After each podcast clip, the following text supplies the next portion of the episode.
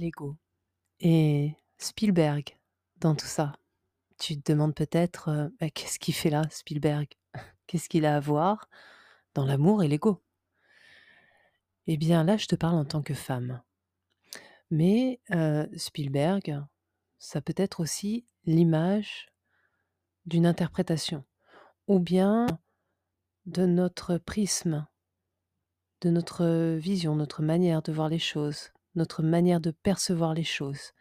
Ça peut être aussi notre imaginaire. Et notre part d'imaginaire joue un rôle essentiel dans la relation amoureuse. Et l'ego, l'ego qu'on peut dire parfois contraire à l'amour, parfois, et je l'ai déjà entendu, peut-être toi aussi, lorsque l'ego intervient dans la relation amoureuse, il peut faire des dégâts surtout lorsqu'il est guidé par notre imaginaire. Alors tout d'abord, qu'est-ce que l'ego? Eh bien l'ego, c'est la perception consciente que l'on a de soi en tant qu'individu, en tant que personne à part entière. C'est aussi notre armure, ce qui nous protège de ce qui pourrait nous blesser, nous faire mal, de ce qui pourrait justement euh, piquer nos valeurs, de ce qui pourrait aller à l'encontre de nous-mêmes, de ce qui pourrait nous empêcher d'avancer, de nous sentir bien, tout ce qui pourrait finalement entraver notre bien-être. Et quand les choses vont pas dans notre sens, forcément, on y voit là une barrière, un frein à notre bien-être. Et dans la relation amoureuse, l'ego dans la relation amoureuse, eh bien, euh, lorsque l'on est en couple, on est forcément confronté à la différence. Lorsqu'on est en couple, on est confronté à une vision, un état d'esprit, une manière de communiquer qui est différente, une manière de faire, de fonctionner qui est différente. Et cette différence-là peut être perçue parfois comme quelque chose qui pourrait nous faire mal, puisque il s'agit peut-être là d'un frein à notre bien-être. En plus de ça, la différence peut nous remettre en question. Et ça, ce n'est pas confortable du tout. À partir de là, notre ego intervient. Notre ego est, notre armure, concrètement. Je, te disais tout à l'heure, euh, non, dans un autre podcast, pardon, je te disais, euh, le couple, hein, c'est deux territoires, enfin comme deux territoires, qui portent chacun leurs valeurs, leur histoire, leur expérience. Et ces territoires, comme tout territoire, a ses limites et ses remparts. L'ego est un rempart. Et maintenant, qu'est-ce que l'amour? Alors j'en discutais tout à l'heure avec une amie très chère. Et on a l'une et l'autre des visions différentes, une définition différente de l'amour, et je pense que tu as aussi la tienne. Quelle est ta définition de l'amour? Pour ma part, de mon côté, ma définition de l'amour, c'est être pleinement dans l'accueil et l'acceptation de qui est l'autre. C'est respecter l'autre parce qu'il nous est cher, parce qu'on le chérit. Mais qu'est-ce qu'on chérit chez l'autre? On chérit aussi bien ses valeurs, ses rêves, ses projets, et on chérit aussi sa liberté d'être. On chérit toutes ses facettes, sans pour autant toutes les accueillir, parce que certaines vont à l'encontre de nos valeurs. Mais, néanmoins, on respecte cette personne pour ce qu'elle nous apporte, pour ce qu'elle apporte au monde, pour sa lumière, et on la respecte aussi pour ses parts d'ombre. On accueille pleinement la différence de l'autre et on y tient. On y tient parce que ça nous est cher. On y tient parce que cette personne nous fait du bien. On y tient parce que cette personne nous fait réfléchir, parce que cette personne nous pousse à aller plus loin et parce que cette personne nous donne une énergie tellement forte, parce que cette énergie-là nous remue de l'intérieur, elle nous bouscule de l'intérieur et ça nous plaît. Et quand cette personne n'est pas là, eh bien, on éprouve le besoin, encore une fois, de, ressentir ça. Donc, il y a là un manque. L'amour, c'est aussi avoir conscience que l'autre peut s'envoler, mais l'aimer quand même. Peut s'envoler parce que on respecte sa liberté d'être, de penser, de faire, d'agir. L'amour. Mais l'amour a ses limites, bien entendu.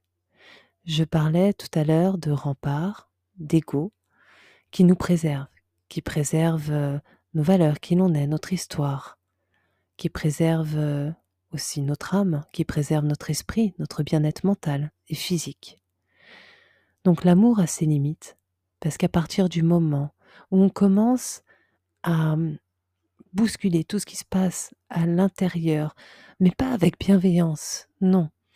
Euh, lorsqu'on commence à piétiner notre être intérieur, eh bien là, il y a bien entendu notre ego, notre armure, qui est là et qui agit.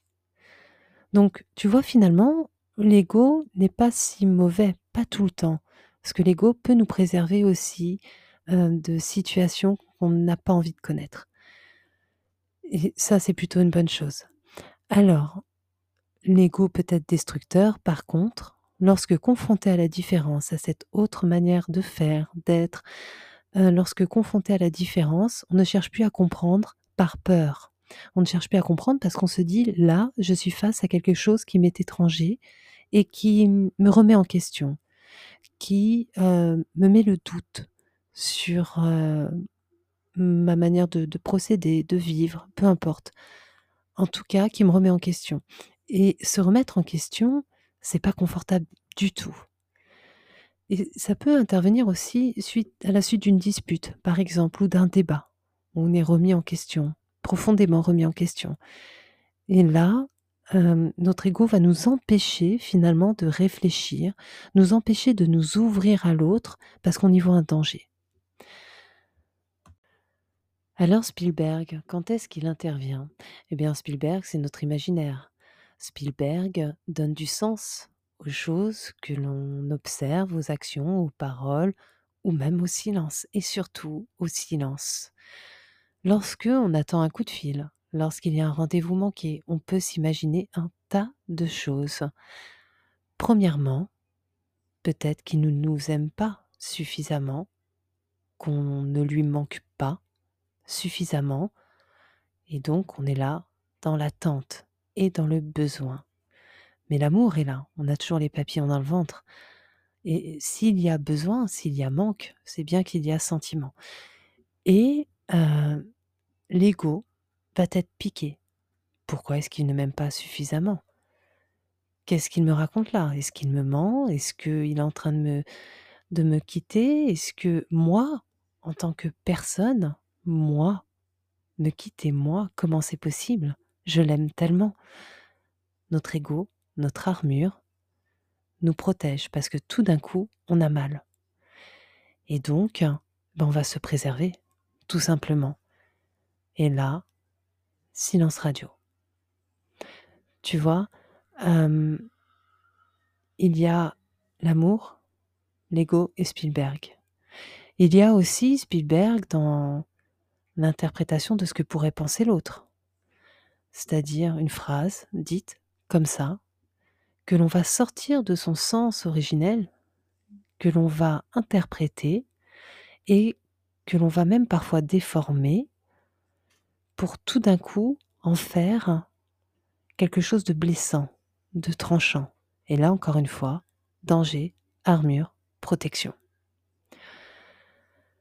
L'ego peut être contraire à l'amour dans le sens où forcément, à un moment donné dans la relation amoureuse, on va être confronté donc à ces situations-là. On va être amené à interpréter. Personne n'est parfait et on le fait tous. On va être amené à interpréter ou on va être amené à imaginer. Et à partir de là, on y verra un danger souvent. Lorsque ça ne va pas dans notre sens, on y verra un danger. Et à partir de ce moment-là, à partir du moment où on y voit un danger, eh bien, la réaction n'est plus appropriée. Parce que finalement, tout à l'heure, je disais, l'ego peut nous protéger de ce qui nous fait mal, réellement, concrètement. c'est là, c'est présent. Mais il peut aussi nous, nous protéger dans l'éventualité de, parce qu'on a imaginé dans notre monde intérieur une situation. Et dans ce cas, il n'a pas lieu d'être. Mais alors, comment se sortir de ça finalement?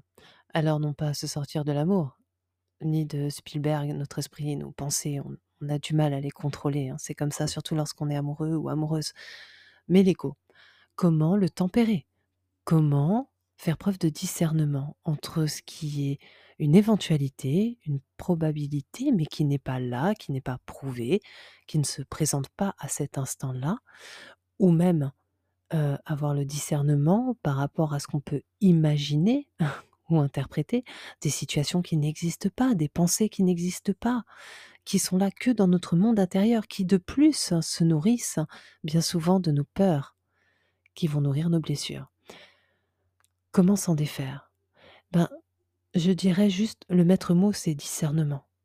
Prendre du recul, de la hauteur vis-à-vis de la situation et se poser la question est-ce que cette situation-là est présente?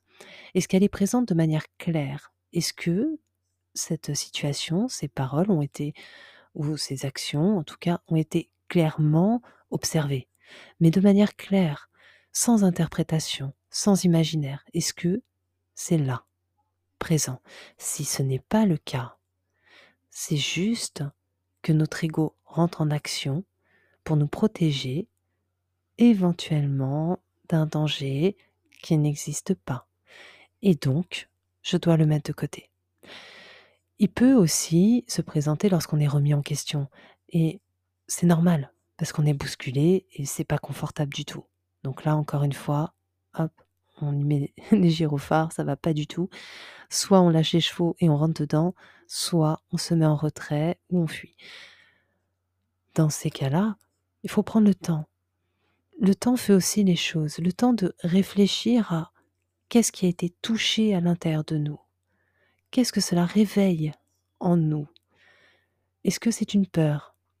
Et si c'est une peur, est-ce que ça a lieu d'être là maintenant? Est-ce que c'est intentionnel aussi? Euh, le fait de nous bousculer comme ça, de nous mettre dans une position inconfortable Si c'est intentionnel, pourquoi? En fait, prendre de la hauteur pour réfléchir à la situation, pour décortiquer et analyser la situation. La situation est soi, mais pas l'autre, puisqu'on ne peut pas penser à la place de l'autre. Mais par contre, par contre, on peut poser des questions et ça, c'est utile, questionner. Ça s'appelle communiquer.